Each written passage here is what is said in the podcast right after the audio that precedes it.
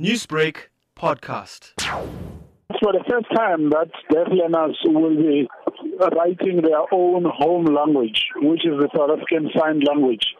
Previously, they used to write English or Afrikaans, but this time we have uh, done everything to make sure that they too are given an opportunity to write an exam using South African Sign Language, which is their first language and we are happy that um, this development has now come to fruition because for some time we have been implementing different types of measures to try help our learners with special education needs. Now, how would you describe the state of readiness from the department side on this year's final matric examinations? Well, we, we are ready. The system is ready to uh, administer the exam for 2018. We have employed our markers. We have about 44,000 of them, and we have 65,000 invigilators who will be looking after the candidates in our 6,888 exam centers around the country.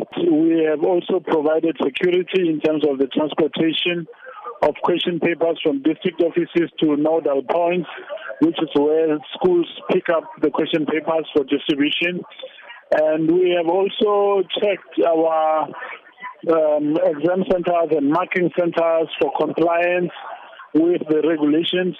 And we are confident that we've done everything that we needed to do. That's why Umalusi were themselves able to come out in confidence to say that we have indeed uh, done all that's required to get the system to be ready. What advice would you give to matric learners that are about to enter their final exam of the year?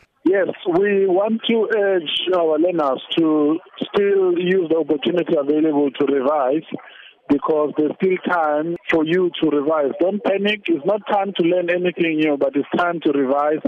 Just beef up on those areas that have been giving you some challenges. But it's not possible without the support of parents and the community at large because community protests have given us some serious challenges and we feel we need to make this special appeal to those communities that are still conducting the, uh, the protests to make sure that they desist from disrupting schooling because we have seen in Mpumalanga a school was torched and another one was torched the day before yesterday and that's a disturbing trend that we are seeing in South Africa today. Even more disturbing for it to be taking place during exam time. Newsbreak, Lotus FM, powered by SABC News.